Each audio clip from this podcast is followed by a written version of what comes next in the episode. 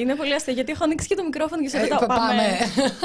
Η επαγγελματική ηχοληψία εδώ πέρα απολαμβάνεται στο The Press Project, ειδικά από εμάς, που δεν υπάρχει μεγαλύτερη χωριάτες από εμάς. Ξεκίνα όπως ξεκινάμε πάντα, σε παρακαλώ. Καλησπέρα σας και καλώς ήρθατε στην εκπομπή Κοινωνία Ώρα Press με τη Γεωργία Κριεμπάρδη. Και την Νεκταρία Ψαράκη. Τι κάνετε, πώς είστε, πόσο ε... χαιρόμαστε. Ε, μην ελπίζεις ακόμα, πόσο χαιρόμαστε που είστε κάθε Τετάρτη εδώ πέρα συντονισμένοι, παρότι αυτό που έγραψα στο κείμενο, παρότι λέμε πάντα δυσάρεστα πράγματα. Αυτό μας το έχουν εξηγήσει με τον νεωρότερο τρόπο, ότι είμαστε ειδικές στο να μιλάμε για δυσάρεστα πράγματα, δίνοντας όμως την πιο αισιόδοξη φωνή. Ε, βλέπεις τώρα, βλογάω τα γένια μου. Καλιανός διαβάζει Καλιάνο. Σε βλέπω λίγο μόνη σου, ναι. Εσύ, έχω την εντύπωση όμως ότι κάτι συμβαίνει. Βλέπεις το κανάλι του YouTube, του The Press Project. Εγώ μπαίνω στα βίντεος και δεν μας βλέπω. Δηλαδή, έχουμε φάει shadow ban. Εσύ το βλέπεις. Κοίταξε, εγώ το βλέπω. Ε, περιμένω την πρώτη καλησπέρα, η οποία δεν έχει έρθει παραδόξως ακόμη από τον Ευτύχη. Κάτι πάει πάρα πολύ λάθος με την ε, σημερινή εκπομπή. Γιατί και μ, θέλουμε να μας γράψετε λίγα και να μας βλέπετε κανονικά, να μας δώσετε ένα feedback. Μην τυχόν και συνεχίσουμε να κάνουμε μια εκπομπή την οποία Καλιάνος ακούει, Καλιάνος διαβάζει, Καλιάνος. Αν με ρωτάτε, ο Ευτύχης θα ήθελα να είναι ο πρώτος που θα μας δώσει το feedback, όπως πάντα. Ο πιο πιστός ε, ακροατής. Λοιπόν... Επίσης, να πω κάτι ακόμη. Mm. Είναι τέσσερις πέντε εκπομπές των παιδιών, των φαρμαίων, που μπαίνει συνεχώς ένας, ο οποίος είναι με ψευδόνυμο, λέει, γράφει απλώς ένα «Γεωργίας, σ' αγαπώ» και βγαίνει. Τον ρωτάνε συνέχεια τα παιδιά, λες τη δική μας, εννοούν εμένα. Mm. Ε, Καλησπέρα, καλησπέρα. Καλησπέρα. Μας γράφουν ότι ε, Ωραία, πρέπει να ακουγόμαστε. Πάτε... Ακούγεστε παντού, σε όλο τον πλανήτη. Ναι, συνεχίζω. Θέλω να πω ότι σε αυτόν που με αγαπάει, αν μιλάει για εμένα, ε, να γνωριστούμε, ρε παιδί μου, δεν ξέρω. Ρίχνεις τρίποντα, ο Λερατζάκης στα καλά του. Είναι. Μπράβο όμως. Είναι ακροατής και αν θέλει μπορεί να κάνει και συνδρομή. Ε. Αυτό που κάνεις είναι πολύ δόλιο. Είναι ύπουλο. Έλα να γνωριστούμε, κάνει και μια συνδρομή. Κουπονάκι. Λοιπόν, να στείλουμε τις καλησπέρες αφού ακουγόμαστε παντού σε όλο τον πλανήτη. Ε, ε, νομίζω αυτό που πρέπει να βρούμε με κάποιο τρόπο να εμφανίζεται στα βίντεος. Δηλαδή, ενώ μου έρχεται η ειδοποίηση π.χ. στο κινητό ότι ξεκινάνε την εκπομπή όλοι οι υπόλοιποι, γιατί η δικιά μας εκπομπή δεν μας έρχεται. Πρέπει να επιβληθεί ο Μύτικας. Έτσι. Βασιλάκης. Ο Βασιλάκης, ο ηχολήπτης μας. Να δούμε τι μπορούμε να κάνουμε για αυτό το θέμα. Λοιπόν, παιδιά. Δεν ξέρω, να μπω κατευθείαν στο θέμα, γιατί πρέπει οπωσδήποτε να έχουμε δύο καλεσμένους ε, σήμερα. Να μπούμε κατευθείαν. Α, δεν ξέρω αν έχεις μπροστά σου ακριβώς την είδηση.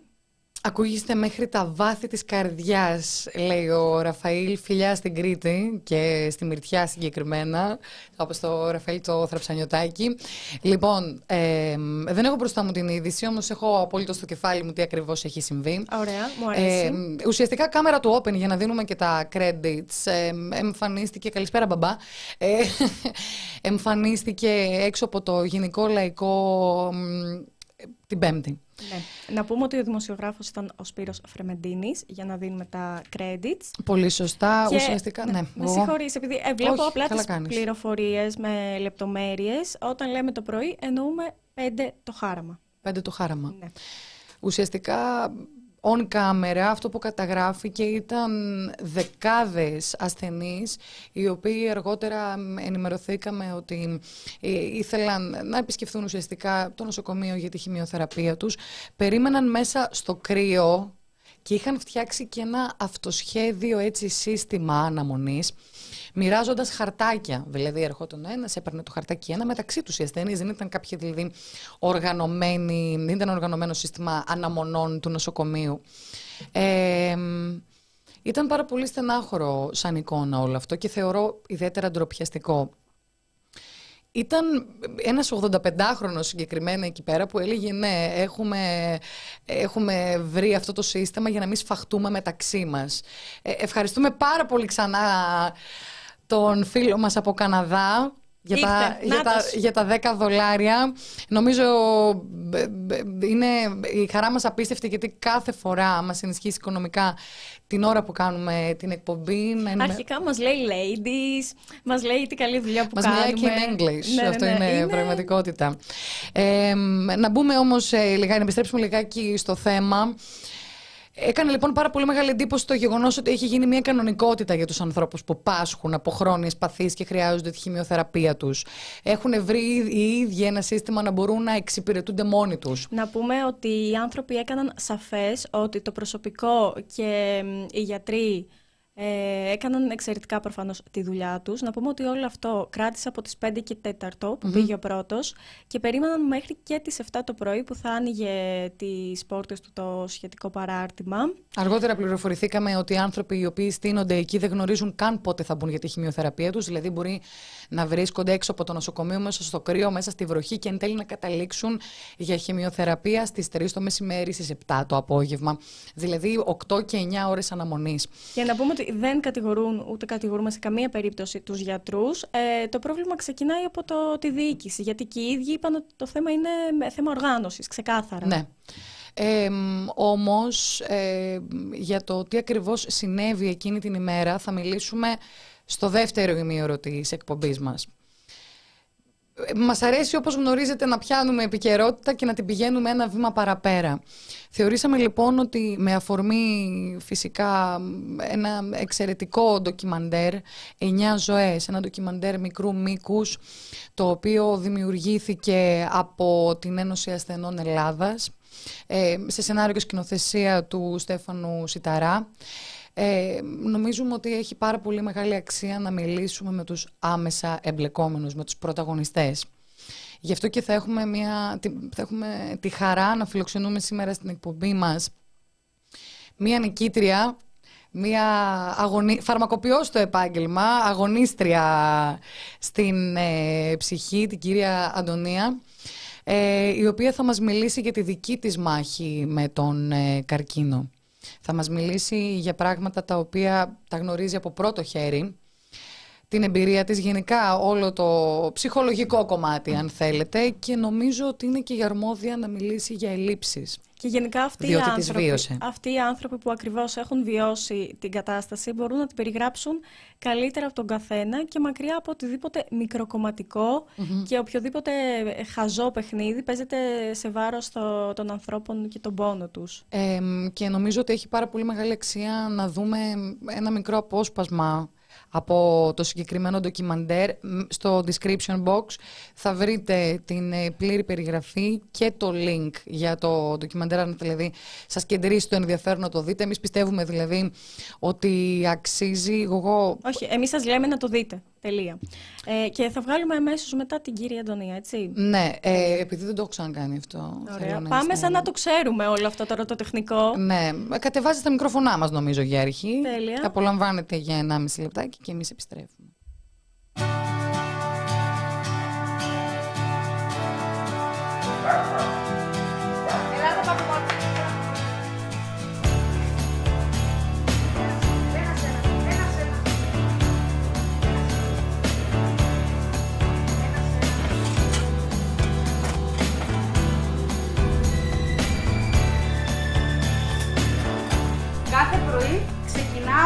Με χορό. Προσπαθώ να μάθω χορούς ποδιακούς. Και μετά ξεκινάω.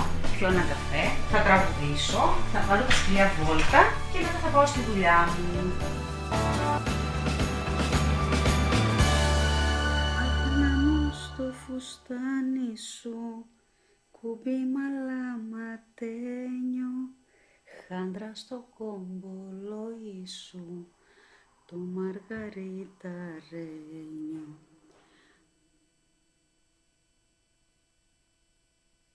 Μην τραβάτε, μην τραβάτε. Σκέψου ότι το έμαθα πρωταπριλιά.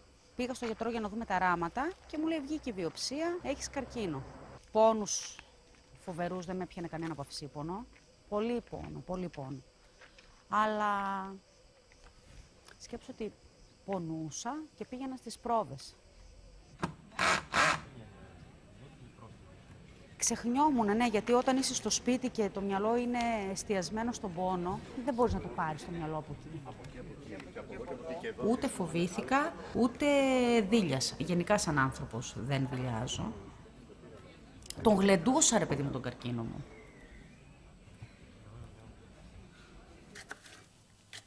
Η κυστίνωση δημιουργεί κρυστάλλους στα μάτια, στα νεφρά. Είναι τα πρώτα, τα πρώτα όργανα που επηρεάζουν τα νεφρά, μετά τα μάτια. μπορείς να κάνεις την Αφρικανή επάρκεια, μπορείς να τυφλωθείς. Πρέπει να ήμουν ο πρώτος που διαγνώστηκε στην Ελλάδα, οπότε ήμουν καινούριο, δεν ξέρω πώς να το αντιμετωπίσουν. Η διάγνωση μπορεί να αργήσει να γίνει. Στο παιδί από την Αθήνα έκανε περίπου δέκα χρόνια.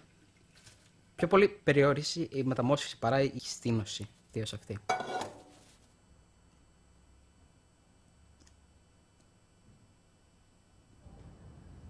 Μετά τη μεταμόσχευση δεν μπορείς να βγεις. Τους πρώτους μήνες δεν μπορείς να βγεις έξω γιατί θα κολλήσει μικρόβιο, επειδή είσαι φούλα κατασταλμένος. Τι άλλο δεν μπορούσες να κάνεις? Τι δεν μπορούσα να κάνω. Ε, επειδή με την Αφρικανή επάρκεια δημιουργείται σε μερικούς ασθενείς, νομίζω.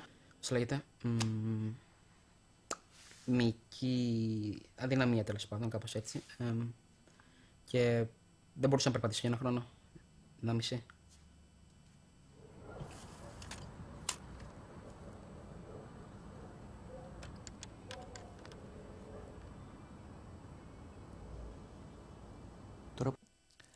Και νομίζουμε όμως ότι από όλο αυτό που είδατε μόλις έχει αξία να ακούσουμε τις απαντήσεις αυτών των ανθρώπων σε μια βασική ερώτηση.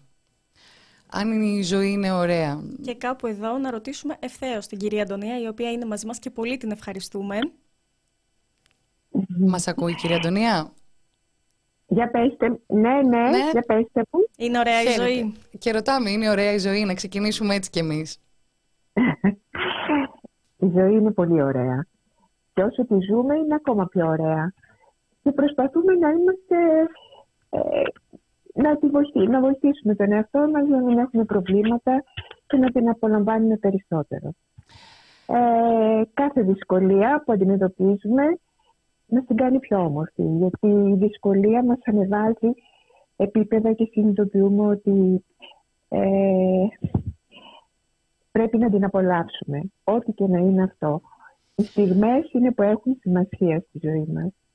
Να, να ξεκινήσουμε λιγάκι από την αρχή, να πάρουμε δηλαδή τη δική σας εμπειρία σαν σταθμό για τη σημερινή μας ε, συζήτηση. Να μας περιγράψετε λιγάκι όλο αυτό το ταξίδι, αρχικά πώς καταλάβατε ότι νοσείτε. Και σε ποια, χρόνο, ε, και σε ποια ημερομηνία βρισκόμαστε, έτσι. Ναι, ναι. Ε, εγώ βασικά κατάλαβα το δύο χιλιάδες δώδεκα ότι έχω μια δυσκαταποσία, οτιδήποτε έτρωγα ή έπινα, το έκανε μετό. Mm-hmm. Ε, μετά από εξετάσεις βρέθηκε ένας μεγάλος όγκος στο μεσοφοράκι που πίεζε τον μεσοφάγο, mm-hmm. με αποτέλεσμα να, να μην μπορώ να φάω. Mm-hmm. Ε, μετά από θεραπείες διαπιστώσαμε ότι είναι ε, ένας όγκος στο πνεύμονα, ήταν δηλαδή καρκίνος του πνεύμονα, και αρχίσαμε να κάνουμε χημιοθεραπείες, ακτινοβολίες, όπου τελικά ε, άρχισαν να μειώνονται ε, οι παρενέργειες και τα συμπτώματα. Ε, μπόρεσα να αρχίσω να μπορούσα πια να αρχίσω να τρώω, mm-hmm. γιατί ήμουνα με, ε, με παρεντερική ε, διατροφή. Και μετά από χρόνια που ε, η θεραπεία διήρκησε περίπου μέχρι το δύο χιλιάδες δεκαεπτά, ε, αφού πρώτα έκανα διάφορες μεταστάσεις στους λεμφανδένες, στην... Ε, στην καρδιά που ήταν πολύ σπάνιο, ε, και διαπιστώσαμε ότι η καλύτερη θεραπεία με τον γιατρό θα ήταν η ανοσοθεραπεία, γιατί είχα πολύ, πολύ μεγάλη συμβατότητα, mm-hmm. είχα ενενήντα τοις εκατό. Εσείς βρισκόσασταν ε, στο Γήθιο, έτσι? Εγώ βρισκόμουν στο Γήθιο, αλλά περισσότερο Αθήνα, ε, γιατί ε, ήμουν συνέχεια με θεραπείες. Αλλά, άρα φύγατε ε, από, το, από το σπίτι σας ουσιαστικά και ήρθατε στην Αθήνα, ναι, ναι, ναι, για να είστε κοντά στους γιατρούς σας. Για να είστε κοντά στο νοσοκομείο και στους γιατρούς. Σε ποιο νοσοκομείο ήσασταν? Ε, ε, στην αρχή ήμουν στο Ιπποκράτειο, mm-hmm. ένα διάστημα. Ε, μετά ο γιατρός μου έφυγε, πήγε στο Μετροπόλτα και τον ακολούθησε, γιατί ήταν ε, πάρα πολύ καλός και πολύ εμπιστοσύνης άνθρωπος. Mm-hmm. Και άνθρωπος φυσικά. Yeah. Πριν φτάσουμε σε αυτό, είναι λίγο το κομμάτι της ε, θεραπείας, το κομμάτι τη, του συστήματος τέλος πάντων υγείας. Εμένα με ενδιαφέρει πάρα πολύ, επειδή έχω δει και το, το μικρό βιντεάκι που έχουν φτιάξει εκεί πέρα οι άνθρωποι, ε, που φυσικά τα λέτε πάρα πολύ ωραία. Να πούμε ότι στο ντοκιμαντέρ εννιά ζωές ε, υπάρχει και η κυρία Αντωνία Καβαλιεράκη. Θα βάλουμε και στη συνέχεια άλλο ένα πολύ γλυκό απόσπασμα. Ναι, με ενδιαφέρει πάρα πολύ να, να δω σε τι φάση της ζωής σας σας βρήκε η αρρώστια. Γιατί είναι πολύ χαρακτηριστικό αυτό που λέτε και το έχουμε ακούσει και από άλλες γυναίκες που έχουν νοσήσει από καρκίνο και έχουμε συζητήσει και στο πλαίσιο της εκπομπής μαζί τους. Και συγκεκριμένα καρκίνο του μαστού, σωστά, στην προηγούμενη εκπομπή. Σωστά, σωστά. Ναι, ναι, αυτό ναι, που ναι. λένε πολύ χαρακτηριστικά είναι ότι είχαν αφήσει τον εαυτό τους πίσω, τον είχαν παραμελήσει, βάζοντας μπροστά την οικογένεια, τα παιδιά και ένα σωρό άλλες έννοιες και ο εαυτός τους ήταν πάντα πίσω. Και κοιτώντας τώρα τη ζωή τους, μετά από αυτό που πέρασαν, Ε, συνειδητοποίησαν πόσο λάθος έκαναν. Ναι, ναι. Ακριβώς. Ο καρκίνος είναι, ε, είναι ένα μάθημα ζωής. Ε, από τη στιγμή που εμφανίζεται, ε, καταλαβαίνεις ότι ε, ήρθε η ώρα να κάνεις την υπέρβαση.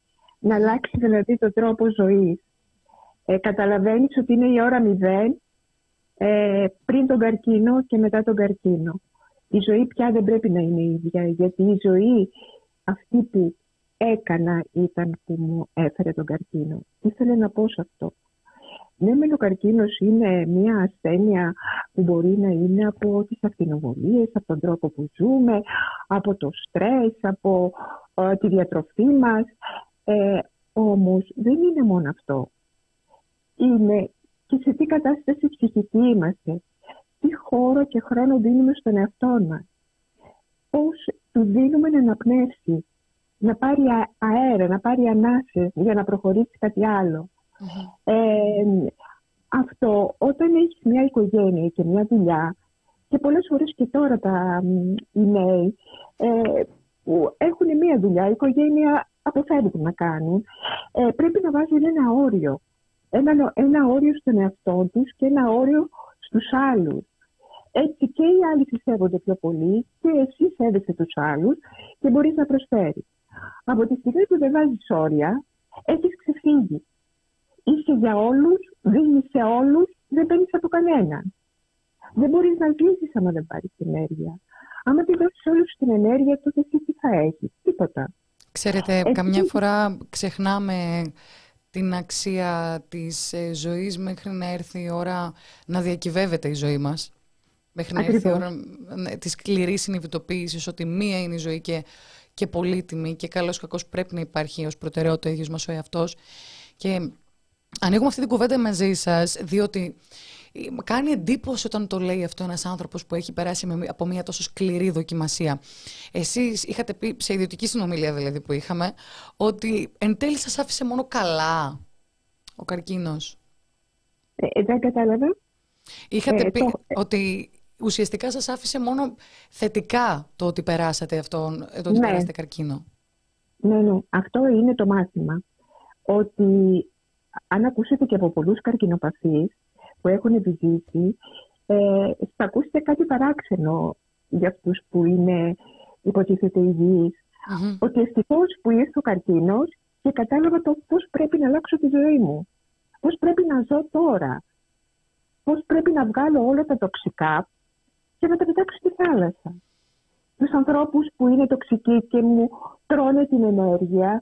Ε, και αυτό ξέρετε ποτέ το καταλαβαίνεις. Το καταλαβαίνεις όταν αρρωστήσεις. Εκεί αυτοί που σε αγαπούν θα έρθουν δίπλα σου. Σε εμάς και σε όλους τους ασθενείς, πόρτες κλείνουν, πόρτες ανοίγουν. Ε, άνθρωποι συγγενείς, πολυφίλοι, κολλητοί, με προσφορά σε αυτούς, έφυγαν, εξαφανίστηκαν. Και εγώ που είμαι αγωγιός, ε, είδα κοντά από τους πελάτες μου. Μου έκανε την εντύπωση. Μου στέλνανε λουλούδια, μου στέλνανε στην Αθήνα τώρα. Ε, κάρτες. Ε, γλυκά που φτιάχνανε, μου ανάβανε λαμπάδες. Δηλαδή, θα έκανε τόσο πολύ εντύπωση που σημαίνει ότι τους είχα κάνει καλό και το ανταποδίδανε. Mm. Ε, ενώ κάποιοι άλλοι που υποτίθεται ότι ήμασταν πάρα πολλοί φίλοι, δεν εξαφανίστηκαν. Συγγενείς, ε, αδέλφια, ούτε συγγενείς. ε, με στάθηκε πάρα πολύ η οικογένειά μου. Ε, λοιπόν, όλα αυτά, ε, άμα τα μαζέψουμε, θα δούμε ότι ο καρκίνος μου έδειξε ένα άλλο τρόπο ζωής. Πρώτα απ' όλα αναφέρω τους τοξικούς. Να μένω με τρεις ανθρώπους που με αγαπάνε, τους αγαπάω, με σέβονται και με προσέχουν. Και το αντίστοιχο σε μένα. Mm-hmm. Ε, δεύτερον, ε, κάνω αυτό που μου αρέσει. Όπως μου αρέσει και όπου μου αρέσει. Δεν με ενδιαφέρει το τι θα πει ο δίπλα. Αυτή είμαι και μου του αρέσει. Που μέχρι τώρα δεν το είχα αυτό. Μέχρι τώρα κυκλοφορούσα με μία μάσκα και έλεγα ότι ε, εγώ πρέπει να είμαι ωραία, να είμαι καλή, να είμαι διαθέσιμη, να είμαι εκείνο το άλλο. Από τη στιγμή που έφτασα τον καρκίνο, σκέφτηκα ότι ποια είμαι εγώ τελικά. Γιατί τόσο πολύ ε, πιέζω τον εαυτό μου να κάνω κάτι που ε, τέλος πάντων είναι μια υπέρβαση της, ε, ε, της φυσιολογίας μου και των δυνάμεών μου. Ε, τότε συνειδητοποιώ ότι αυτό πρέπει να πέσει, να γκρεμιστεί αυτή η μάσκα, το μακιγιάζ να πούμε, που φτιάχνουμε κάθε πρωί για να είμαστε ωραίοι στην κοινωνία. Αυτό δεν υπάρχει πια. Δεν, δεν με ενδιαφέρει πραγματικά ε, ούτε τι, το τι α, είναι μοντέρνο, το τι δεν είναι. Έχω σταματήσει αυτά που ήμουν πρώτη και καλύτερη. Μας γράφουν κιόλας, δεν θα έπρεπε όμως να ξέραμε να ζούμε χωρίς να χρειάζεται να φτάσουμε ως εκεί. Δυστυχώς... Αυτό, αυτό ήθελα να πω, ότι ε, δεν χρειάζεται να μας βρει ο καρκίνος για να καταλάβουμε ότι πρέπει να κάνουμε την υπέρβαση στη ζωή μας. Ναι. Πρέπει κάθε μέρα να φτάνουμε σε ένα σημείο εκεί που μπορούμε. Μέχρι εκεί. Ήθελα να ρωτήσω ε, και όταν... μέσα... Ναι, ναι, με συγχωρείτε, συνεχίστε. Ναι, και όταν βλέπουμε ότι φτάνουμε μέχρι εκεί, εγώ έπαιζα... πιο ψηλά. Και όταν έρχομαι εκεί, ακόμα πιο ψηλά. Ε, δεν πρέπει όμως, πρέπει να αυτό το λίγο και το υπόλοιπο να μένει χρόνος για τον εαυτό σου. Είναι, είναι σεβασμός προς τον εαυτό μας αυτό. Ε, οι γυναίκες εμείς δεν, δεν ξέρω, έχουμε μεγάλη ενέργεια, είναι και από τη φύση μας. Θέλουμε όλα να τα κάνουμε. Όλα. Είμαστε παντο, παντοδύναμοι. Εγώ αισθανόμουν παντοδύναμα. Παντοδύναμη, δηλαδή ήθελα να το κάνω εγώ γιατί εγώ θα το έκανα σωστά. Ενώ υπήρχε διάθεση να με βοηθήσουν, αλλά δεν το ζήταγα. Mm-hmm. Δεν το ζητούσα. Αν το ζητούσα, δεν το έπαιρνα. Τώρα λοιπόν ζητάω. Λέω, μπορείς να μου κάνεις αυτό, και οι πρόθυμοι, πρόθυμοι όλοι να μου το κάνουν. Ε, είναι διαθέσιμοι. Και πάντα ήταν διαθέσιμοι, πιστεύω, ότι δεν υπήρχε, ας πούμε, κάτι. Είμαστε μια οικογένεια πενταμελής, με τρία παιδιά, μορφωμένα, μεγάλα. Ο άντρας μου και αυτός θερμογοποιός, δηλαδή καμία ανάγκη ναι. που να μπορούσαμε να... Ναι. ναι. Ε, Ήθελα όλοι να το... ρωτήσω. Ναι, ναι, ναι. ναι Αυτά λέτε πάρα πολύ ωραία. Δεν θέλουμε καθόλου να σας διακόπτουμε.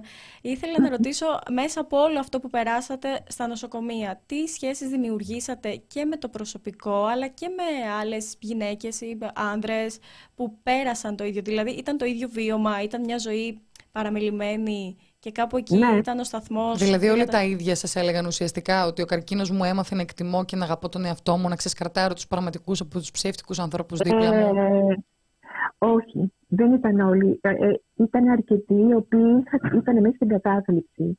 Ναι. Ε, περιμένανε να έρθει το τέλος. Περιμένανε στη γωνία ότι εντάξει, και τώρα θα κάνω τη χημειοθεραπεία, και αύριο και μεθαύριο. Τα πράγματα δεν είναι καλά, δεν το βλέπω. Ενώ εκεί είναι το λάθος, ότι ε, εγώ πιστεύω ότι για να πας καλά με τον καρκίνο πρέπει να τον έχεις φίλο καταρχήν, να καταλάβεις και να συνειδητοποιήσεις ότι αυτό που έχεις, αυτό που έχεις είναι ένας καρκίνος, είναι μια ασθένεια η οποία τείνει να γίνει μια χρόνια ασθένεια και από εκεί θα πάρεις ζωή για το επόμενο κομμάτι. Ε, δεν είναι μια ασθένεια που δεν θεραπεύεται. Ε, το πενήντα τοις εκατό της θεραπείας είναι η θεραπεία με τα, με τα φάρμακα, με τη χημιοθεραπεία, με το, με το ιατρικό πρωτόκολλο. Ε, το υπόλοιπο πενήντα τοις εκατό είναι η ψυχολογία. Όταν την ψυχολογία έχεις καταλάβει, έχεις συνειδητοποιήσει ότι ο καρκίνος είναι αυτός που είναι.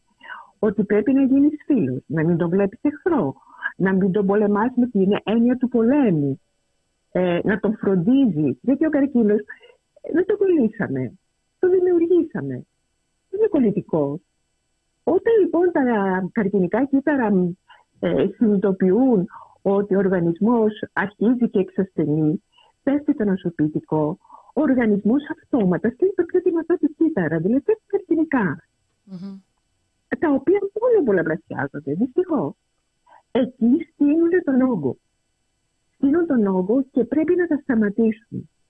Πώς θα τα σταματήσουμε? Συνειδητοποιώντας τον καρκίνο και αλλάζοντας την ψυχολογία μας και κάνοντας πράγματα που δεν είχαμε κάνει. Που να είναι πιο ενδιαφέροντα, αυτά που θέλαμε πραγματικά να κάνουμε και που δεν είχαμε τον χρόνο να κάνουμε. Ξέρετε, κύριε Αντωνία, ε, πραγματικά τα είστε γενικά πάρα πολύ αισιόδοξος άνθρωπος και νομίζω παράδειγμα προς μίμηση για να αλλάξουν πολλές ε, ζωές. Ε, και γενικότερα τα μηνύματα που αφήνεται για τη ζωή, παρά το γεγονός ότι τα ακούγονται εντελώς αυτονόητα, είναι και τα πιο δύσκολα στο να υιοθετήσουμε ναι. και να κάνουμε πραγματικότητα. Νεκταρία μου, λίγο όμως, πριν ρωτήσεις, ναι. να είναι αρκετά μια προσωπική αναφορά. Ε, επειδή γνωρίζω, κυρία Αντωνία, τώρα εσείς είστε ο άνθρωπός μου, επειδή γνωρίζω ότι αυτή τη στιγμή παρακολουθεί η μαμά μου, mm-hmm. στην οποία προσπαθώ να πω ότι μαμά, έχεις μεγαλώσει δύο παιδιά, δεν χρειάζεται πια να ανησυχείς για όλα. Φρόντισε τον εαυτό σου. Η μαμά μου είναι υπέροχη να πω, σε περίπτωση που δεν το έχω πει χίλιες πεντακόσιες φορές ήδη στην εκπομπή. Mm-hmm. Και επειδή ξέρω ότι αυτή τη στιγμή σας ακούει και επειδή πάλι καλά είναι μια χαρά, αλλά θέλω να πω ότι προσπαθώ να της εξηγήσω, να της περάσω σαν νοοτροπία, ναι, ότι μαμά, η ζωή είναι μικρή. Τώρα, οκ, okay, μεγάλωσες δύο παιδιά, έχεις βάλει τον εαυτό σου πίσω σε πολλά πράγματα προφανώς για να μεγαλώσεις εμάς και το έχουμε καταλάβει. Ωραία, ευχαριστούμε. Σε παρακαλώ πάρα πολύ, τώρα φρόντισε τον εαυτό σου. Οπότε αυτή τη στιγμή απευθυνθείτε εσείς στη μαμά μου, μπας και σας ακούσει. Εγώ λέω να απευθυνθούμε όλοι στους εαυτούς μας, μπας και ναι, αλλάξει ε, κάτι μέσα μας. Ναι, γιατί δεν νομίζω να είναι μόνο η μητέρα σου. Νομίζω ότι είναι όλοι οι άνθρωποι γύρω ναι, μας, ναι, ναι. οι οποίοι δεν βάζουν ποτέ σε προτεραιότητα τους, τους εαυτούς μας. Σωστά. Ε, όμως, το θέμα ποιο είναι? Είναι πάρα πολύ άδικο να μένει στην τύχη το πώς θα γίνει η διαχείριση αυτής της κατάστασης από τον ασθενή.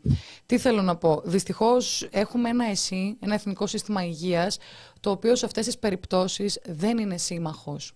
Ένας άνθρωπος που νοσεί, θα μας τα πει καλύτερα η κυρία Αντωνία, έχει ανάγκη από χρόνο, από έναν άνθρωπο να του εξηγήσει, από έναν γιατρό που θα είναι στη διάθεσή του. Και αυτό ναι, οφείλει να το, να το δίνει η κοινωνία, το κράτος. Τα πράγματα όμως έτσι είναι στην πράξη, κυρία Αντωνία? Υπάρχει ο χρόνος? Ε, εγώ θα ήθελα να πω ότι για να αντιμετωπίσουμε τον καρκίνο πρέπει να στηριχτούμε σε δύο πυλώνες. Ο ένας είναι η αυτογνωσία και ο άλλος η συνειδητότητα. Η συνειδητότητα αναφέραμε μερικά πράγματα, ότι πρέπει να συνειδητοποιήσουμε τον καρκίνο κτλ. Η αυτογνωσία είναι στο τι είμαστε, τι είμαστε πραγματικά.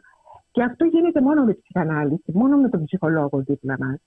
Να καταλάβουμε και να συνειδητοποιήσουμε ε, το ψυχικό κομμάτι που μας, του καρκίνου και από την άλλη μεριά να γνωρίσουμε τον εαυτό μας γιατί αποκτήσαμε καρκίνο. Τι δεν κάναμε καλά στη ζωή μας. Τι πρέπει να κάνουμε? Ξέρετε τι γίνεται? Κάθε φορά που γινόταν υποτροπή, σκεφτόμουν με τον άντρα μου τι δεν έχουμε κάνει αυτό το διάστημα καλά. Και βλέπαμε ότι να, κυλήσαμε πάλι την πρώτερη ζωή. Ναι. Άρα πρέπει να το διαγράψουμε αυτό. Ναι, από εκεί και, και πέρα, από... ναι, θέλοντας πρακτικά να αντιμετωπίσουμε αυτό το πράγμα, ερχόμαστε αντιμέτωποι με ένα νοσοκομείο, ας πούμε. Ναι, ναι, θέλω να πω, είναι ακριβά, ακριβές οι, οι εξετάσεις, ό,τι χρειάζεται τέλος πάντων. Ναι. Ναι, η αναμονή. Ε, Μα, όταν έλεγα για χρόνο, ουσιαστικά αυτό εννοούσα. Υπάρχει ο απαραίτητος χρόνος που χρειάζεται ένας ασθενής, για παράδειγμα με τον γιατρό του, να θέσει ερωτήσεις, oh. να μάθει. Α, γι' αυτό, ναι, σε αυτό αναφερόμουν.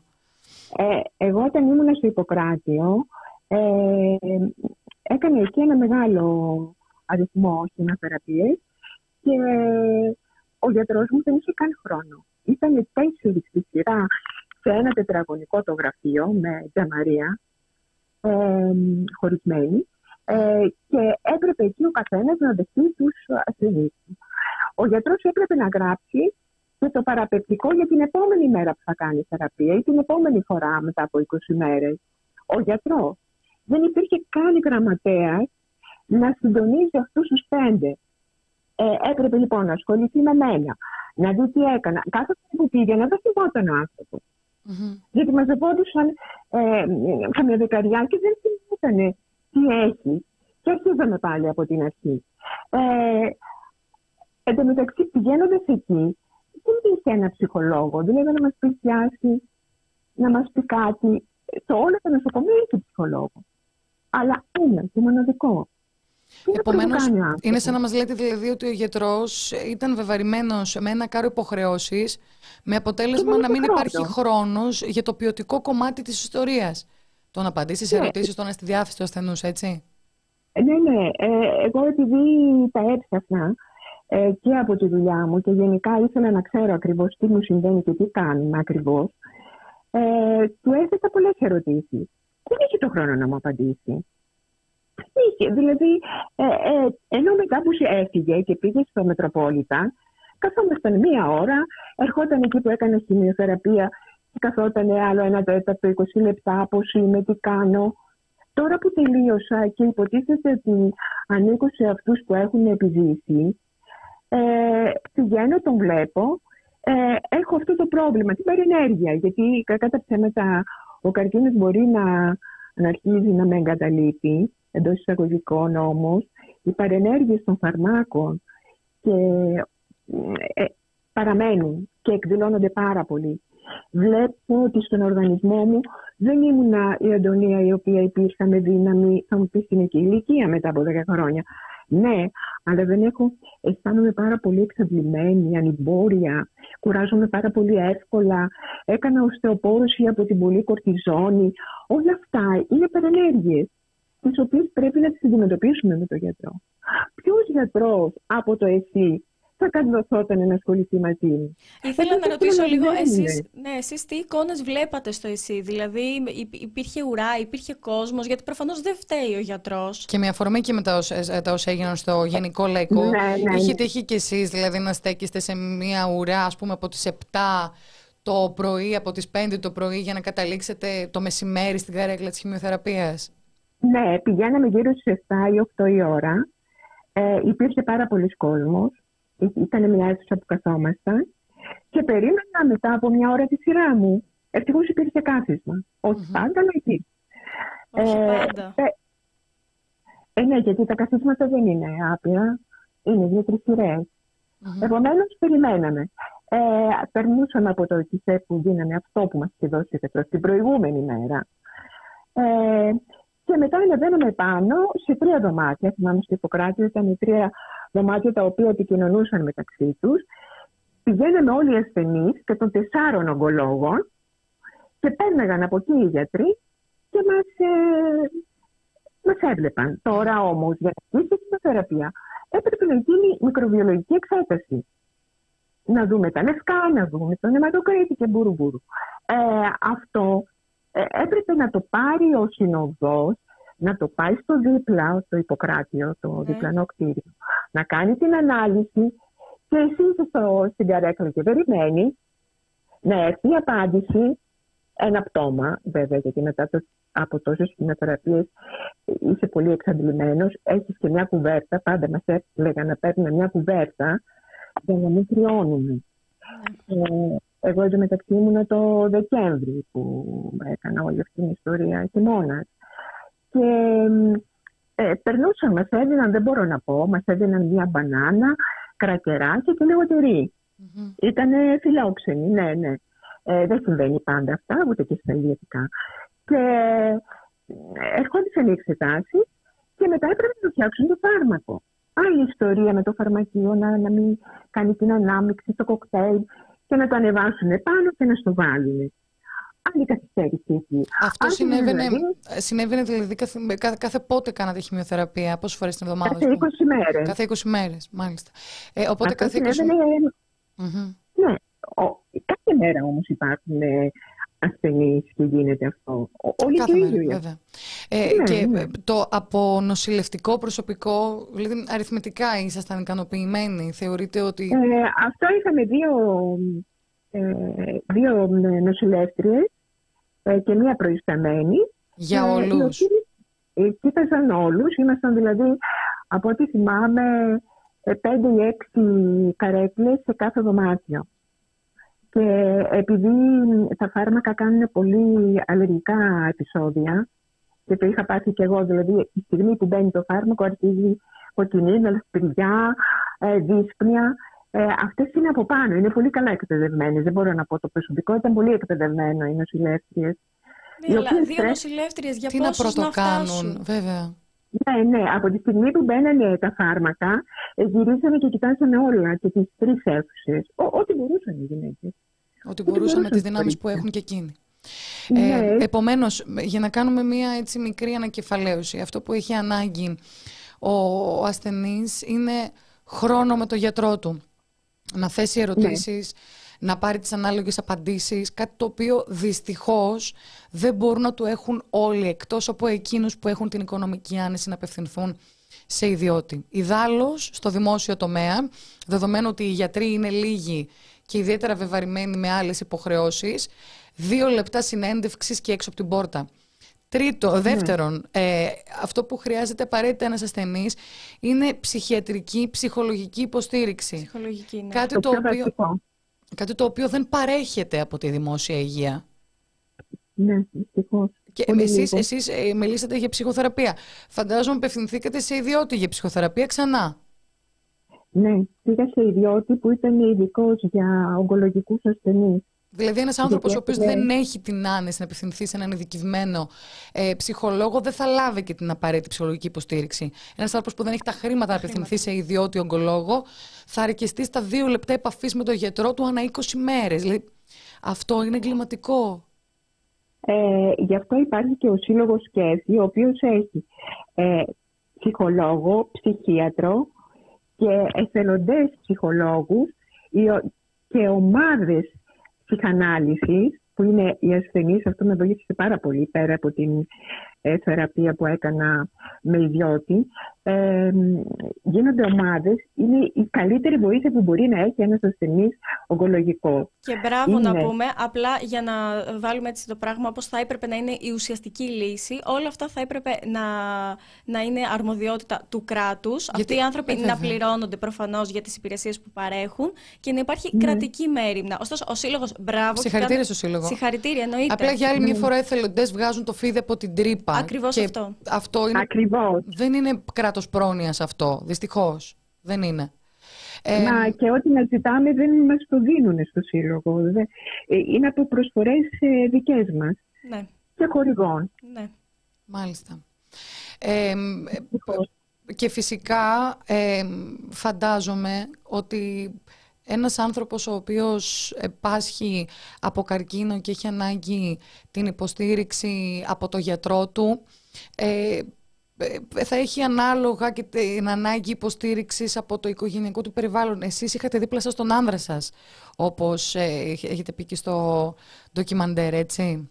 Ναι, ναι, και, και τον άντρα μου και τα παιδιά μου μου βοήθησαν πάρα πολύ. Mm-hmm. ε, γιατί... Ξέρετε τι έγινε, όταν έπασα τον καρκίνο, επειδή ήμουν υπερπροστατευτική ε, και επειδή πια χάθηκα για αυτό το διάστημα, ε, ορίμασαν όλοι. Ο άντρας μου ορίμασε, τα παιδιά μου οριμάσανε, ε, κάνανε πράγματα τα οποία δεν το περίμενα. Ναι. Δηλαδή αυτό όλο είναι ένα μάθημα για την οικογένεια. Ναι. Και ναι. γενικότερα για την κοινωνία. Ήσασταν μπροστάρες του σπιτιού και ξαφνικά έπρεπε να αντιστραφούν οι ρόλοι. Ναι, ναι, ναι. Ο καθένας ανέλαβε τις ευθύνες του, που τα μάζευα όλα εγώ γιατί ήμουν υπερδύναμη. Γιατί γενικά είναι σύνηθες το μοντέλο να αυτό που φεύγει η μαμά μια μέρα από το σπίτι και μένουν οι υπόλοιποι και κοιτάζονται. Ναι, τι ναι, θα κάνω ναι, ναι. τώρα. ε, Πού είναι το ταψί, το τηγάνι, πού μάζει. Αυτό είναι το λιγότερο. Μέχρι και αυτό. Ναι, ε, κυρία Αντωνία. Ήταν πολύ συγκινητικό στο ντοκιμαντέρ, κάνω spoil τώρα, πρέπει να το δείτε όλοι σας, ε, το γεγονός ότι από ένα σημείο και μετά δεν μπορούσε να σας αγκαλιάζει ο άντρας σας, διότι ναι. λόγω της κορτιζόνης, να μας το εξηγήσετε καλύτερα όμως εσείς.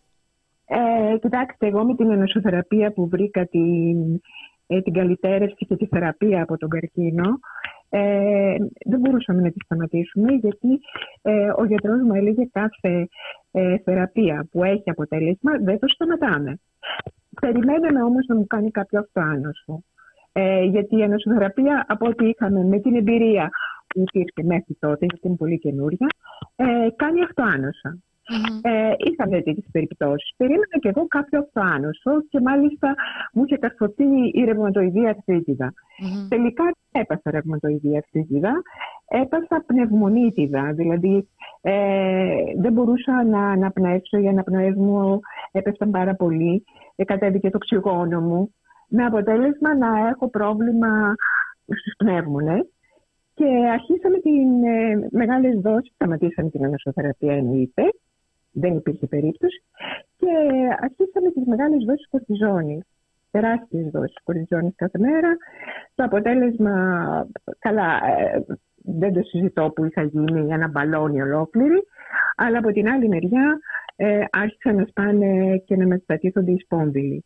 Ε, δηλαδή, περί το να σας πω ότι έσκυβα και έσκυβε ένα σπόμβιλο.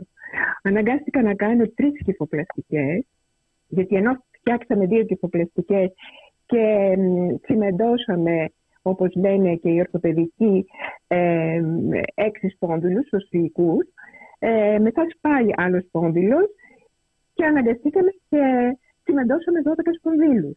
Mm-hmm. Για να μπορώ να σταθώ, γιατί με, με κρατούσαν.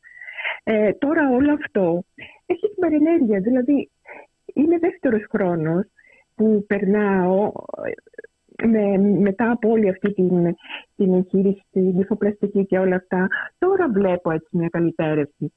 Ε, είμαι σίγουρη ότι θα καλυτερεύσει, γιατί κάνω τη γυμναστική μου, φοράω τον κυδεμόνα μου, δηλαδή χρειάζεται όλοι αυτοί οι μύες οι οποίοι, οι οποίοι είχαν μια σειρά πριν πάω την νοσηλοπόρωση. Τώρα με, με τα οστά που έστασαν, με το παθήκανε οι, mm-hmm. οι μύες, ήταν κάπως αλλιώς. Αυτό πε, πρέπει να προσαρμοστεί ο μύς για να αρχίσει να λειτουργεί πάλι και να σε κρατάει όρθιο. Αυτό θέλει ενδυνάμωση. Δηλαδή όλα θέλουν το χρόνο και θέλουν το παζ να γίνεται κομματάκι κομματάκι. Mm-hmm. Δεν υπάρχει θαύμα σε αυτά. Γι' αυτό λέω ότι στο, ότι στο βιντεάκι ότι δεν πιστεύω στα θαύματα. Τα θαύματα τα κάνουμε εμείς, ο γιατρός, η επιστήμη. Και με αυτό, αυτό το... είναι το θαύμα. Και με αυτό το υπέροχο μήνυμα, εγώ εκτός αν έχεις να προσθέσεις κάτι άλλο, ε, να σας αποδεσμεύσουμε λέγοντάς σας ότι πραγματικά το πώς δηλαδή αντιμετωπίσατε την κατάσταση και η αισιοδοξία σας και τα μηνύματα που αφήνετε πραγματικά είναι... άξια να ακουστούν σε κάθε γωνιά, και το πώς έχετε συνειδητοποιήσει διαφορετικά τη ζωή σας είναι φοβερό μάθημα. Ευχαριστούμε πάρα πολύ και είναι από τις λίγες φορές, νομίζω και η Νεκταρία το ίδιο έχει νιώσει, που βγάζουμε καλεσμένο και το νιώθουμε πολύ δικό μας άνθρωπο, δηλαδή ειλικρινά ευχαριστούμε. Και νομίζω όσοι μας ακούν, κυρία Αντωνία, εμείς το Ιπανιδίν. Ευχαριστώ πάρα πολύ. Και εσάς και ε, πολύ χαίρομαι που θα ακούσουν κάποιοι άνθρωποι και θα τους βοηθήσει όλη αυτή η εμπειρία. Και, και εμείς αυτό ελπίζουμε. Βοηθήσει, ναι, θα τους δώσει και την έννοια το ότι ε, η ζωή αξίζει. Αξίζει κάθε θυσία. Ε, πρέπει να το παλεύουμε. Και να το παλεύουμε ωραία, να ζούμε τη στιγμή μας, να ευχάριστα. Και αν δεν είναι και ευχάριστη, τι πειράζει. Mm-hmm. Αυτό είναι ένας σκαλοπάτι που συνειδητοποιείς το δυσάρεστο κομμάτι της ζωής και σε ανεβάζει σε ένα άλλο που θα είναι το ευχάριστο. Αυτό. Σωστά. Για να μπορέσεις να εκτιμήσεις όταν έρθει η ώρα το ευχάριστο. Συγώς. Δεν είναι φλατ όλα. Σωστά. Σας ευχαριστούμε πάρα πολύ. Θα σε ευχαριστούμε. Ευχαριστώ και εγώ πάρα πολύ και, και τους δύο και το σταθμό και... και ό,τι άλλο θέλετε και από εμάς και από το Κέφη και από το Σύλλογο, διαθέσιμοι πάντα. Να είστε καλά, να χαίρεστε τη ζωή, να χαίρεστε τους δικούς σας ανθρώπους και εκείνοι να σας χαίρονται. Και εσείς να προσέχετε τον εαυτό. Ευχαριστούμε πολύ. Ευχαριστώ και εγώ. Ήταν η Αντωνία Καβαλιεράκη. Speechless. Ναι, τώρα τι να πεις μετά από το, αυτό το τηλέφωνο. Είναι τόσο όμορφοι άνθρωποι που τους έτυχε ξαφνικά μία αναποδιά, να το πω. Η κυρία Αντωνία θεωρεί ότι εμείς το προκαλούμε στους εαυτούς μας. Δεν ξέρω κατά πόσο είμαι αυτής της σχολής, αλλά κάτι λογικά θα ξέρει παραπάνω. Πάμε λιγάκι να προσγειωθούμε στο reality όπως είναι. Ε, να πω ότι έχω αφήσει ναι. σε σχόλιο το ντοκιμαντέρ, όχι τώρα. Να το είναι δείτε. Και στο description. Τέλεια. Να το δείτε με το που τελειώσει η εκπομπή. Φαντάζομαι δεν υπάρχει κανένα σχολείο. Είμαι σίγουρη ότι παρακολουθούν όλοι αποσβολωμένοι. Ε, το πιο ωραίο κλείσιμο από την κυρία Αντωνία μέσα σε όλα τα ωραία που είπε. Βεβαίως. Επίσης, ε, ε, καλησπέρα. Δεν έχουμε καλησπερίσει. Δεν έχουμε καλησπερίσει. Να ευχαριστήσουμε πάρα πολύ τη Θεόδωρα την Οικονομίδη, η οποία, όπως ε, μας γράφει, δουλεύει στην έρευνα στον χώρο της υγείας και λέει ότι είναι πολύ σημαντικό να δίνουμε βήμα στους ανθρώπους που έχουν την εμπειρία μιας νόσους. Ευχαριστούμε πάρα πολύ για τα χρήματα. Θεόδωρα, εμείς θα κάνουμε ένα πολύ μικρό διάλειμμα να βάλουμε τον επόμενο καλεσμένο μας, να δούμε τι συνέβη επιτέλους την Πέμπτη στο Γενικό Λαϊκό. Μουσικούλα.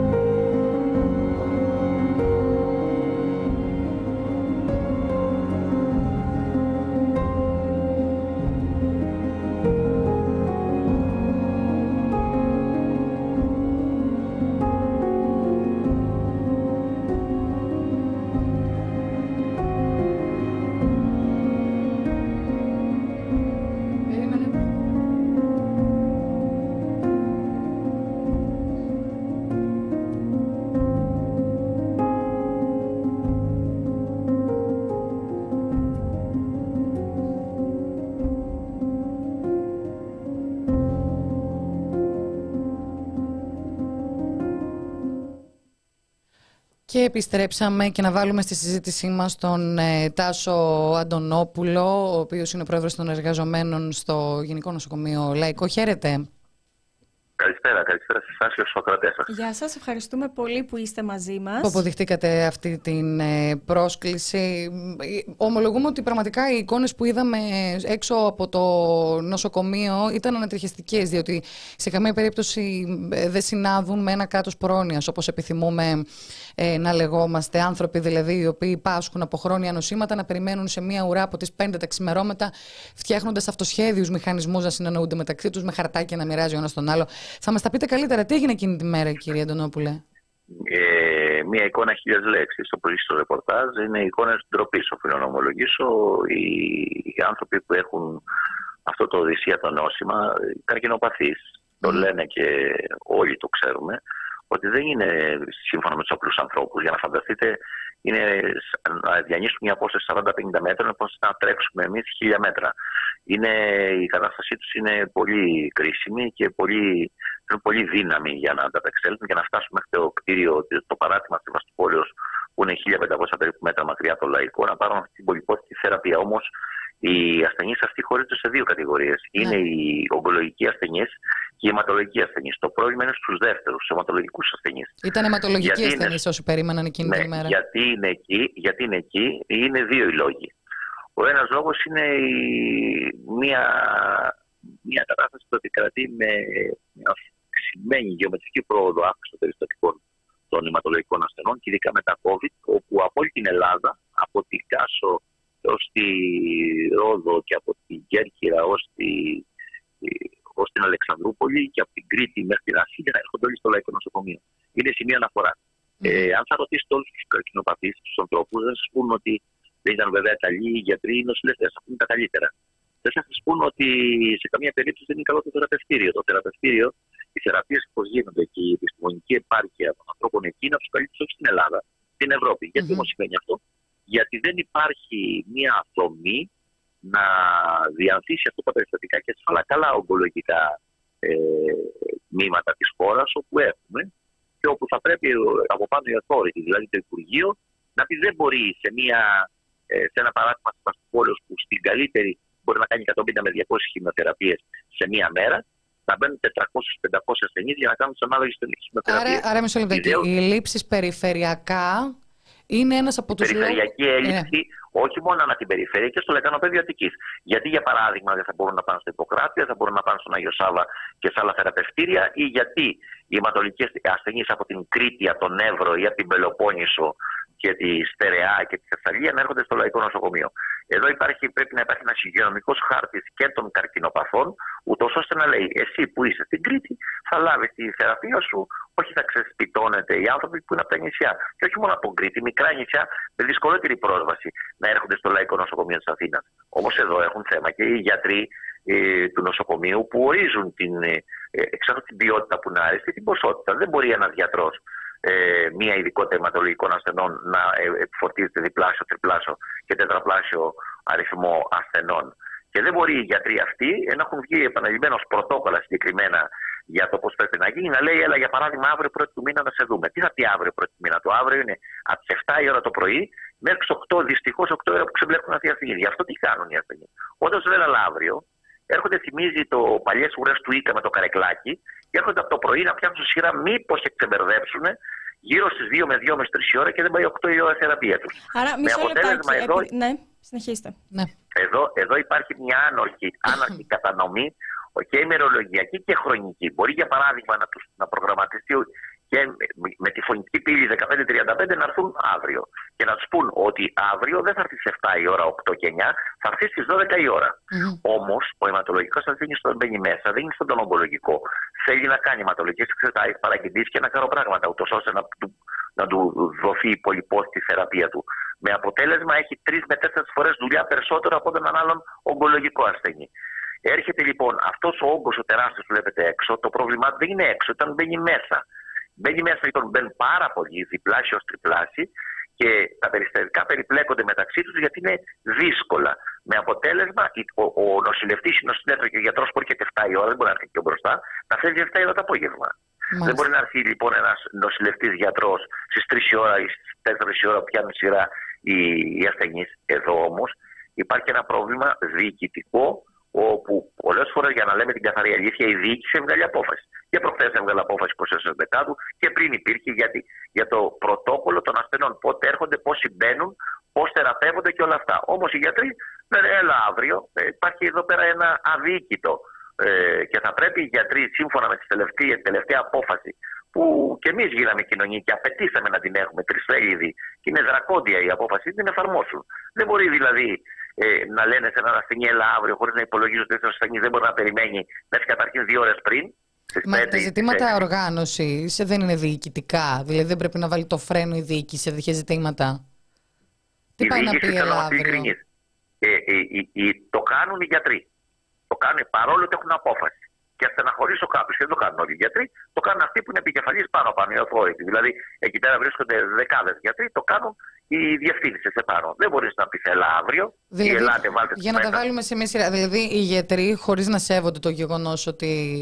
Οι γιατροί σέβονται το γεγονός, όλοι αυτοί που δίνουν τη μάχη. Ο προγραμματισμός ε, του, επιτελ, του, τον, του επιτελείου, που είναι από τα πάνω, μην πούμε ονόματα τώρα. Ναι, οι ανώτεροι γιατροί τέλος πάντων. Καταλαβαίνω. Οι ανώτεροι γιατροί πολύ καλά. Θα πρέπει να βάλουν μια, ακριβώς είναι η λέξη από κλειδί, μια τάξτα του οίκου τους. Και να μην γράφουν και τα παλαιότερα των υποδημάτων τους τις εντολές που τους δίνονται. Για να μην ταλαιπωρούνται οι ασθενείς. Οι ασθενείς όμως, ακούστε τι κάνουν. Αυτούς τους επώνυμους και μεγάλους γιατρούς και πολύ καλούς γιατρούς, μεγάλους όσον αφορά την επιστημονική επάρκεια, έτσι. Εάν τους πει, και εμένα μου λένε, κύριε Αντωνόπουλε, θέλω έναν γιατρό, τον τάδε. Δεν θέλω να πω όνομα. Ναι. Λέω ναι, αλλά ο τάδε ε, αντί για εκατόν πενήντα έχει τριακόσιους. Και πιθανόν να υπάρχει συνοστισμός και να κάνει σουρά. Δεν με ενδιαφέρει, κύριε Αντωνόπουλε. Εγώ θέλω αυτόν τον καλό γιατρό που τον επιλέγει άμεσα και το καλό θεραπευτήριο που οδηγείται, που είναι η Σεβαστούπολη στο Λαϊκό. Και αφού έχουν επιλέξει τον καλό γιατρό και το, και το καλό θεραπευτήριο που είναι τον Αντωνόπουλο, για παράδειγμα, και τη Σεβαστούπολη, ε, ε, υπάρχει αυτό το στρίμωγμα. Στο τέλος έρχεται και ο απομηχανής θεός που λέγεται μέσα μαζικής ενημέρωσης, δίνει την ποσότητα στο πρόβλημα. Γιατί δεν μπορώ άλλο να περιμένω το πρωί, μπορώ να άλλο να περιμένω στην ώρα. Ένας φαύλος κύκλος.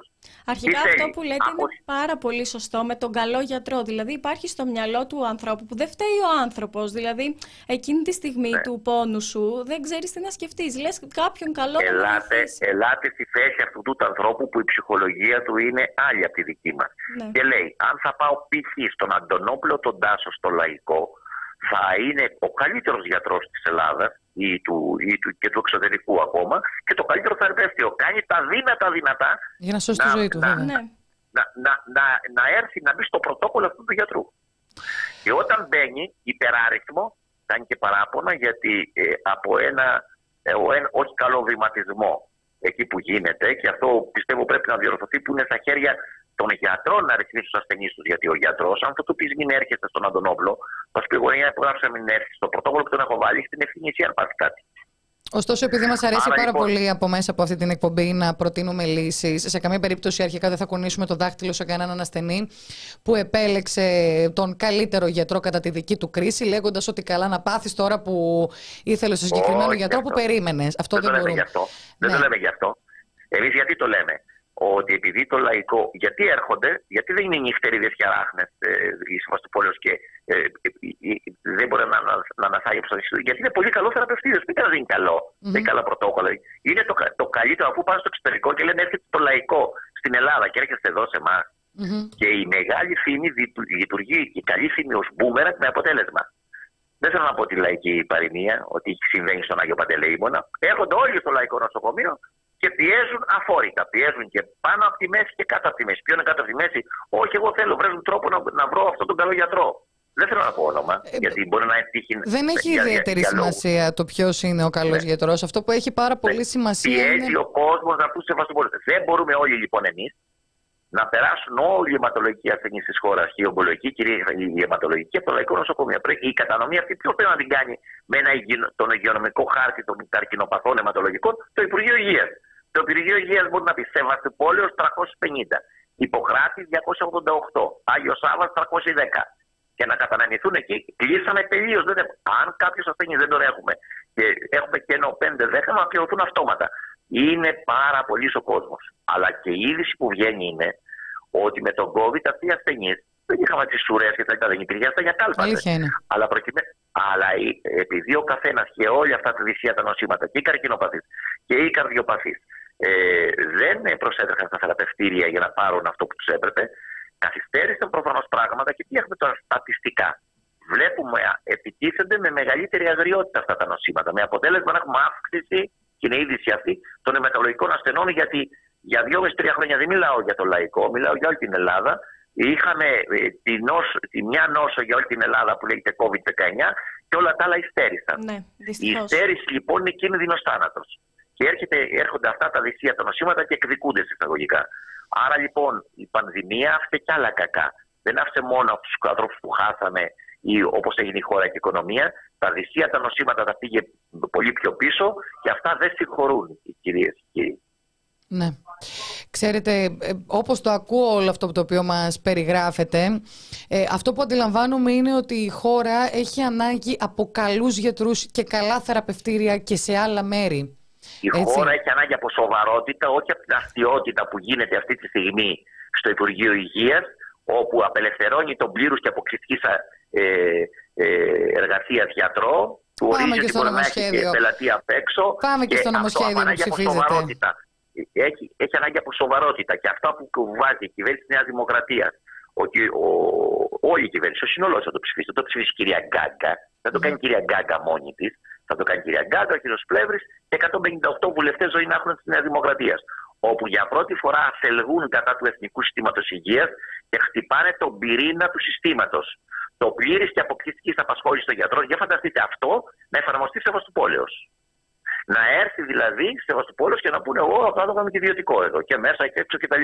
Τότε ανοίγουν λοιπόν την πόρτα του φρενοκομείου. Και για να τα βάλουμε σε μια σειρά, από... επειδή δεν γνωρίζω κατά πόσο οι, αναγνω... οι αναγνώσεις και οι ακροατές μας γνωρίζουν τι πρόκειται να ψηφιστεί αύριο, ε, να μιλήσουμε λιγάκι για το νέο νομοσχέδιο για το ΕΣΥ. Να μας πείτε λιγάκι αναλυτικά τι προβλέπει και επί του πρακτέως τι θα αλλάξει. Είμαι ένας άνθρωπος που ήμουνα δίπλα στον τρόπο σκέψης, δράσης. Ε, από τότε που βγήκε το Κεντρικό Σύστημα Υγείας του Γιώργου Γεννηματά. Έχω τριάντα οκτώ χρόνια στο Λαϊκό Νοσοκομείο. Άρα λοιπόν ε, το Εθνικό Σύστημα Υγείας, που ο πυρήνας του ήταν πλήρης και αποκλειστικής απασχόλησης των γιατρών, αρκεί να ικανοποιείται ε, οικονομικά και όλα κτλ. Αυτό είναι ζητούμενο και πάντα θα αναζητούμε στο Εθνικό Σύστημα Υγείας. Σε καμία περίπτωση δεν είχαμε φανταστεί τον πυρήνα να, την, να το χτυπήσει η κυβέρνηση της Νέας Δημοκρατίας και του Μητσοτάκη και να πει ότι θα έχουμε μετά τα ιδιωτικά απογευματινά ιατρία που ήταν μέσα στα δημόσια νοσοκομεία, που τα έκανε το δύο χιλιάδες ένα το Πασόκ με τον Αλέκο Παπαδόπουλο, θα ερχόταν το δύο χιλιάδες είκοσι δύο να βάλει ιδιωτικά απογευματινά χειρουργία και έπεται η συνέχεια και των αλλωνών, φαντάζεστε, μέσα στα δημόσια νοσοκομεία. Όπου δεν θα φέρουν μόνο ιδιώτες γιατροί, θα ψαρεύουν σε εισαγωγικά ή όχι, και οι, δη, και οι δημόσιοι ε, γιατροί με λατεία και θα φέρουν μέσα, μέσα στα, να χειρουργούν τα απογεύματα ιδιωτικ, με ιδιωτικονομικά κριτήρια, ιδιωτικός δηλαδή, μέσα στα δημόσια νοσοκομεία. Λες και αυτό είπε στη χώρα. Στη χώρα λείπει ένα σύστημα υγείας δημόσιο, που η υγεία θα, δεν θα είναι εμπόρευμα, θα είναι αγαθό με ελεύθερη πρόσβαση όσοι έχουν ανάγκη σε αυτό. Η χώρα έχει ανάγκη από σοβαρότητα και ένα εθνικό σύστημα υγείας δεν είναι υπόθεση να αλλάζει από κυβέρνηση σε κυβέρνηση. Είναι υπόθεση ένα μόνιμο βιβέντη όλων των δυνάμεων της χώρας, ούτως ώστε να σκύψουν πάνω σε ένα εθνικό και δημόσιο σύστημα υγείας, όπου θα έχει στο επίκεντρό τους το εμείς και όχι το εγώ. Δεν μπορεί τώρα, είναι όχι αυτή, είναι επικίνδυνη αυτή η κύρια της κυβέρνησης με την κυρία Γκάγκα, τον κύριο Πλεύρη και όλοι αυτοί εκεί, και να λένε θα ιδιωτεύει ακόμα και ο ΕΣΥ της γιατρός, που είχε, μέχρι τώρα τον είχαμε πλήρους και αποκλειστικής μέσα στο δημόσιο νοσοκομείο. Φανταστείτε λοιπόν, θα έχουμε για αυτούς τους ανθρώπους που δεν έχουν κάποια φτωχοκομεία να χειρουργηθούν κύριος είδομεν μέσα στα δημόσια νοσοκομεία, και ο άλλος θα βρίσκει τρόπους ότι θα πληρώνει ιδιωτικά, να έχει και τον ιδιώτη και τον δημόσιο γιατρό να χειρουργείται ιδιωτικά στα ιδιωτικά απογευματινά χειρουργία. Αυτό ναι. είναι ένα έγκλημα. Είναι Γκάκα... ένα πράγμα που δεν τα αφήσουμε εμείς να προχωρήσει.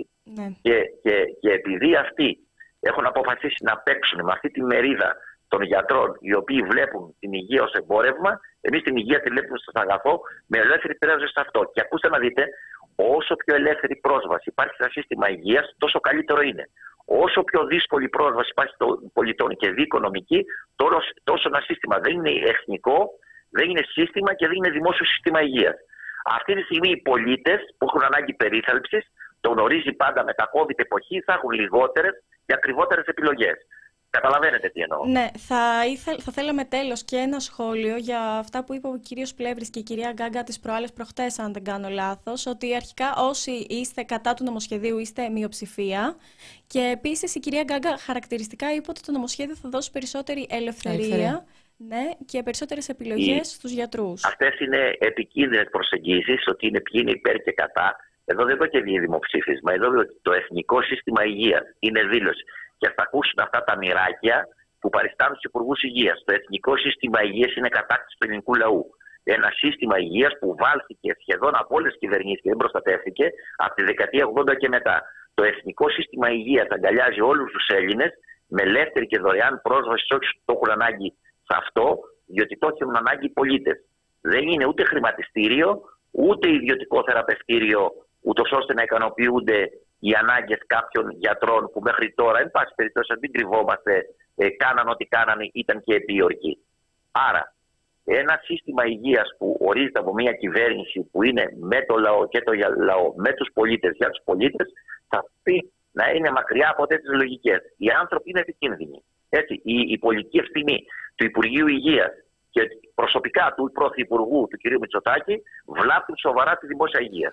Ε, είχαμε φιλοξενήσει και στο παρελθόν γιατρό, ο οποίος ουσιαστικά μας είχε, με ο κύριος Γαλανόπουλος, έτσι, ναι, ναι. ο οποίος μας είχε εξηγήσει ότι με τον τρόπο με τον οποίο σκέφτονται να λειτουργεί από τώρα και έπειτα το σύστημα υγείας, θα αναγκάζουν ουσιαστικά τους γιατρούς, ή τουλάχιστον, δεν ξέρω, θα βοηθούν άλλους γιατρούς που ήδη το, το ήθελαν να ψαρεύουν πελάτες για τα ιδιωτικά τους ιατρία το απόγευμα.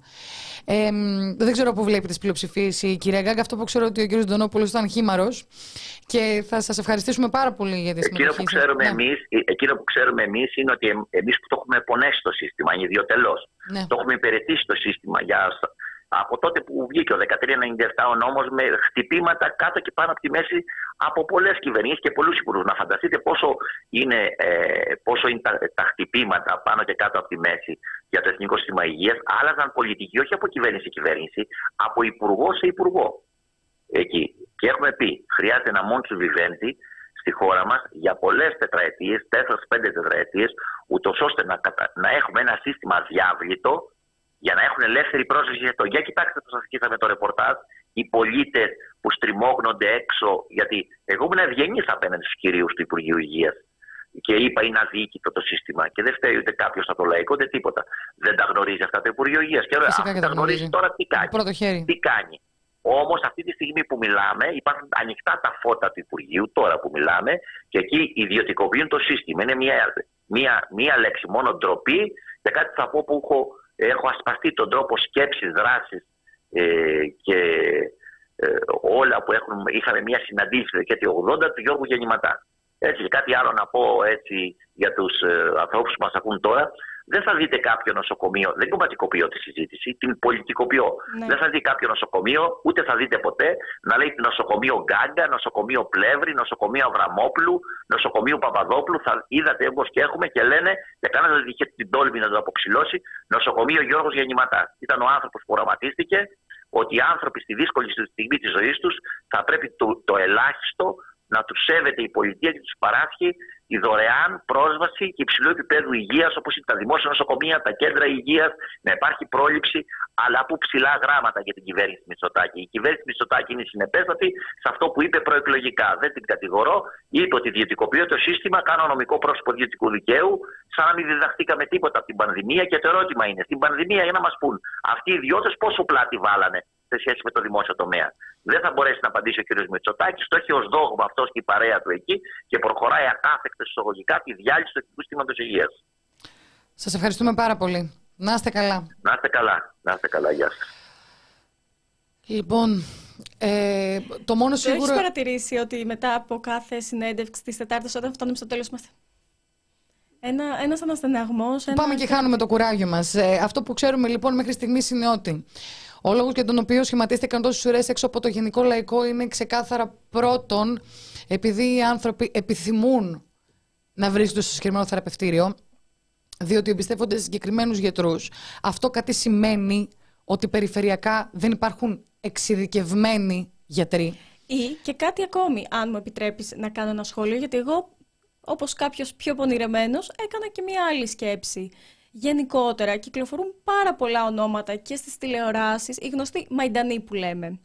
Οπότε είναι πολύ εύκολο ο κόσμος να θεωρήσει ότι ο τάδε γιατρός ή ο τάδε που βγαίνει και λέει αυτό εκεί είναι ο καλός. Οπότε γενικότερα υπάρχει ένα όνομα καλό, ο οποίος γενικότερα μπορεί να προβάλλεται. Που τραβάει μαζί του εννοείς και τις πλειοψηφίες οι οποίες έχουν ανάγκη από ναι. μια βοήθεια, ναι. με ένα χέρι. Ναι, ναι. Θα το αφήσω εδώ να υπάρχει. Δεν ξέρω αν, ήταν, αν είναι ξεκάθαρα θέμα μαϊντανών. Νομίζω ότι σε, σε καταστάσεις που ε, κυριολεκτικά βρίσκεσαι σε έκτακτη ανάγκη, χρειάζεται οπωσδήποτε ένα χέρι, το καλύτερο χέρι για να σου σώσει τη ζωή. Ναι, τι... Αυτά τα πράγματα φεύγουν από στόμα σε στόμα. Ναι. Το θέμα είναι να υπάρχουν εξίσου ικανοί γιατροί, όπως είπε και ο...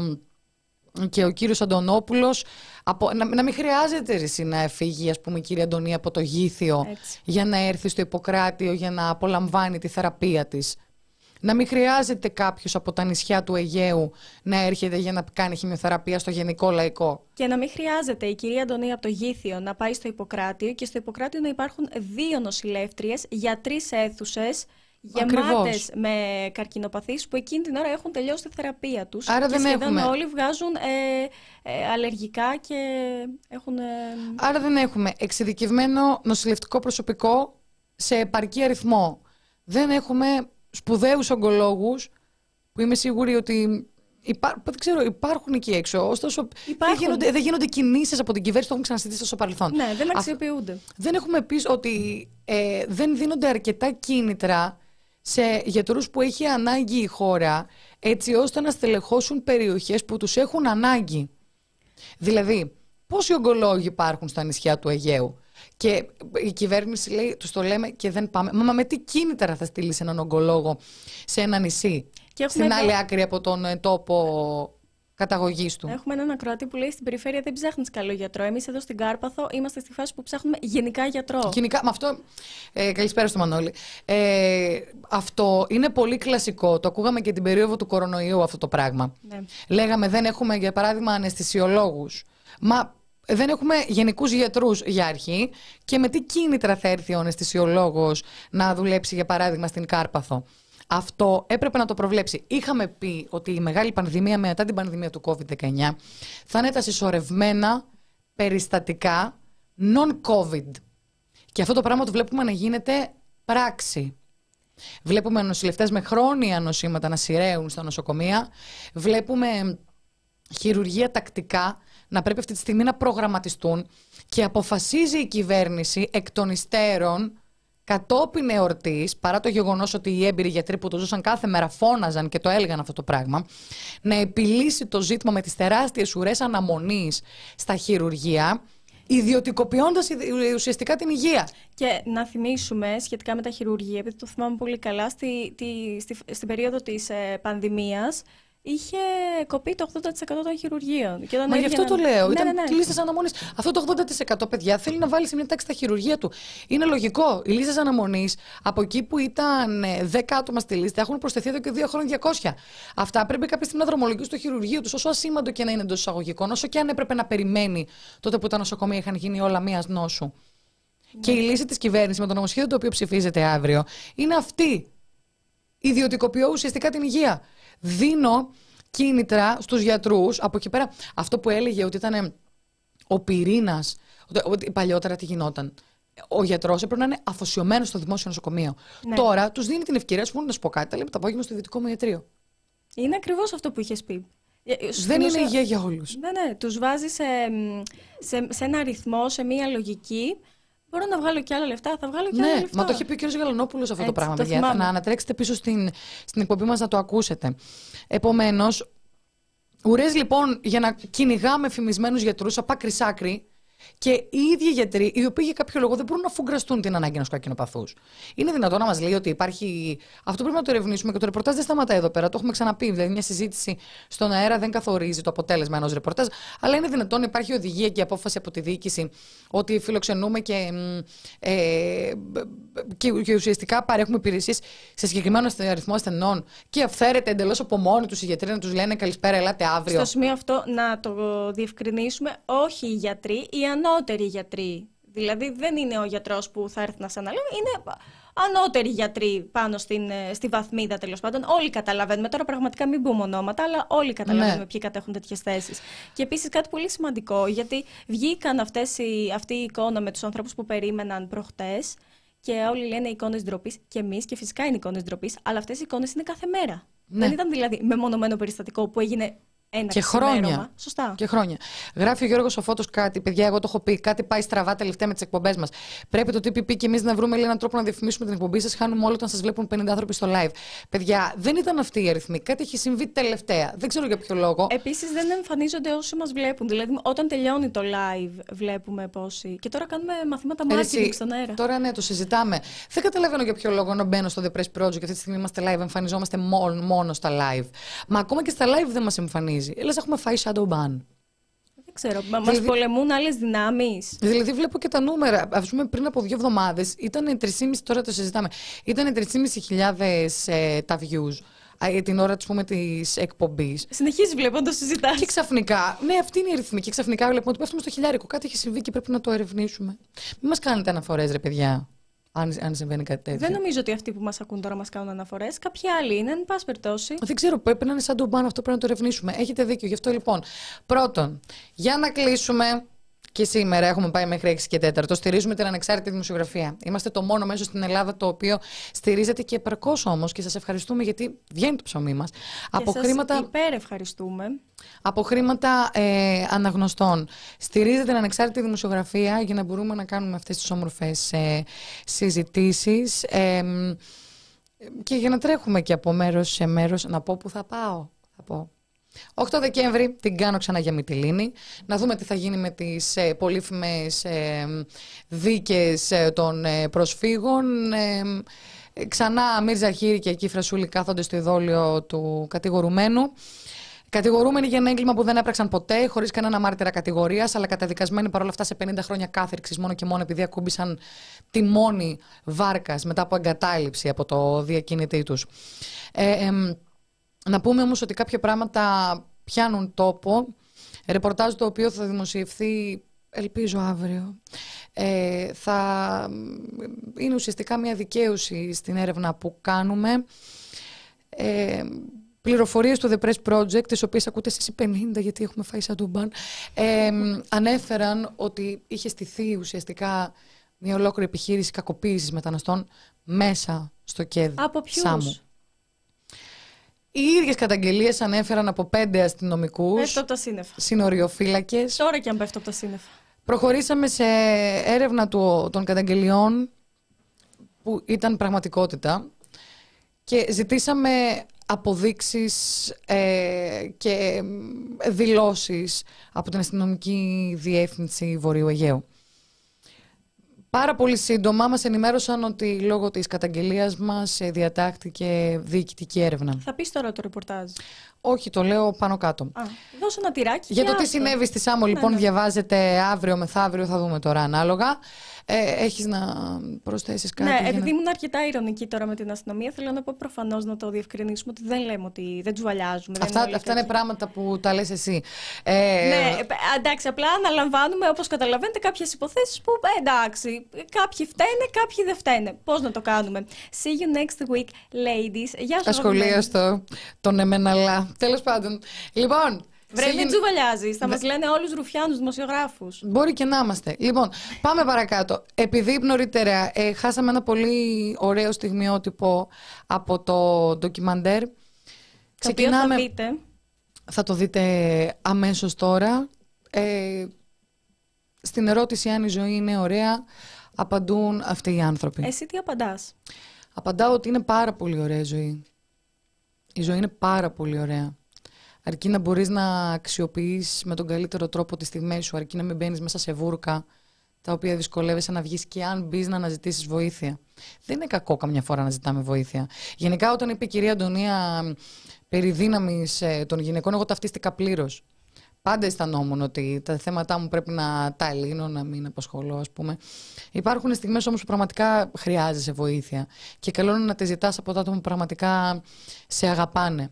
Στα δύσκολα φαίνεται βέβαια ποιος σε αγαπάει και ποιος όχι. Και στα εύκολα, ποιος χαίρεται με τη χαρά σου πραγματικά. Ναι, αυτό είναι μια πραγματική. Η ζωή είναι πάρα πολύ ωραία, παιδιά. Και, νο... και νομίζω ότι οφείλουμε εμείς να την κάνουμε όσο πιο περιποτείωδη επιθυμούμε.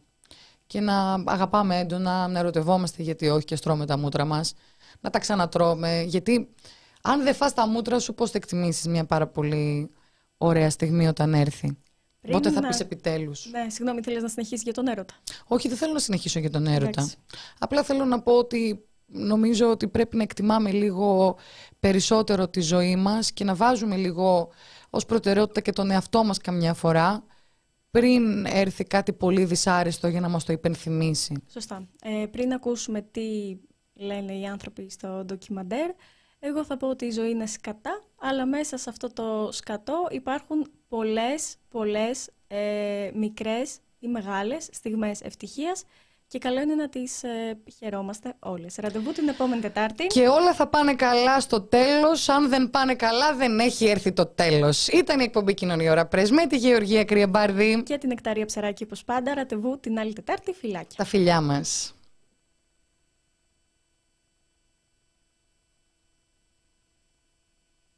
Πολύ γρήγορα. Μην βάλεις σκέψη όσο μπορείς. Η ζωή είναι ωραία. Πάρα πολύ ωραία. Ε, η ζωή είναι ωραία και έχει ωραία πράγματα να κάνεις με ωραίους ανθρώπους, ναι, είναι ωραία η ζωή. Απίθανη. Και οφείλουμε να τη ζήσουμε, οφείλουμε. Ε, είναι ενδιαφέρουσα. Ε, είναι ωραία, είναι. Δεν είναι ωραία η ζωή? Ποιος δεν θα ήθελε να ζει και να παίρνει μια ωραία ζωή? Η δική μου όχι. Από εδώ, από εκεί τα βγάζουμε πέρα. Μια χαρά είμαστε. Υπάρχουν και άλλες καταστάσεις εκτός από μια ασθένεια στη ζωή, νομίζω. Δηλαδή, κάτι θα έχει περάσει άλλος που δεν έχεις περάσει εσύ. Από τη στιγμή που σου λένε ότι έχεις καρκίνο, είναι η ώρα μηδέν της ζωής σου. Περνούσα από τα μνήματα και έλεγα πού έχει κενό χώρο, πού θα με βάλουν. Ρώτησα μια γιατρός, πόσο είναι το προσδόκιμο. Θέλω να ξέρω. Και ήρθε σαν κεραυνός. Η διάγνωση. Cinematic full, ανοίγει. Ε, το βιβλίο και λέει «Να, αυτό εδώ πέρα έχει Κωνσταντίνας». Το ξέρω ότι θα πεθάνω, τα λεφτά είναι εκεί, ε, θα κάνετε αυτό και θα κάνετε εκείνο. Έρχεσαι σε μια πρώτη επαφή, ας πούμε, με το θάνατο. Δεν ξέρεις τι να περιμένεις. Είναι δηλαδή ένα δύσκολο φορτίο. Εντάξει, θα το αντιμετωπίσω. Δεν θα πανικοβληθώ. Και μετά έρχεται η ώρα που βλέπεις ότι δεν χρειάζεται τίποτα άλλο παρά να το παραδεχτείς. Γιατί δεν το κόλλησε κανείς αυτό? Τι άλλαξε, λοιπόν? Το δημιούργησα εγώ αυτό το πράγμα. Το καρκίνο. Ναι. Έχω πιστεί γι' αυτό.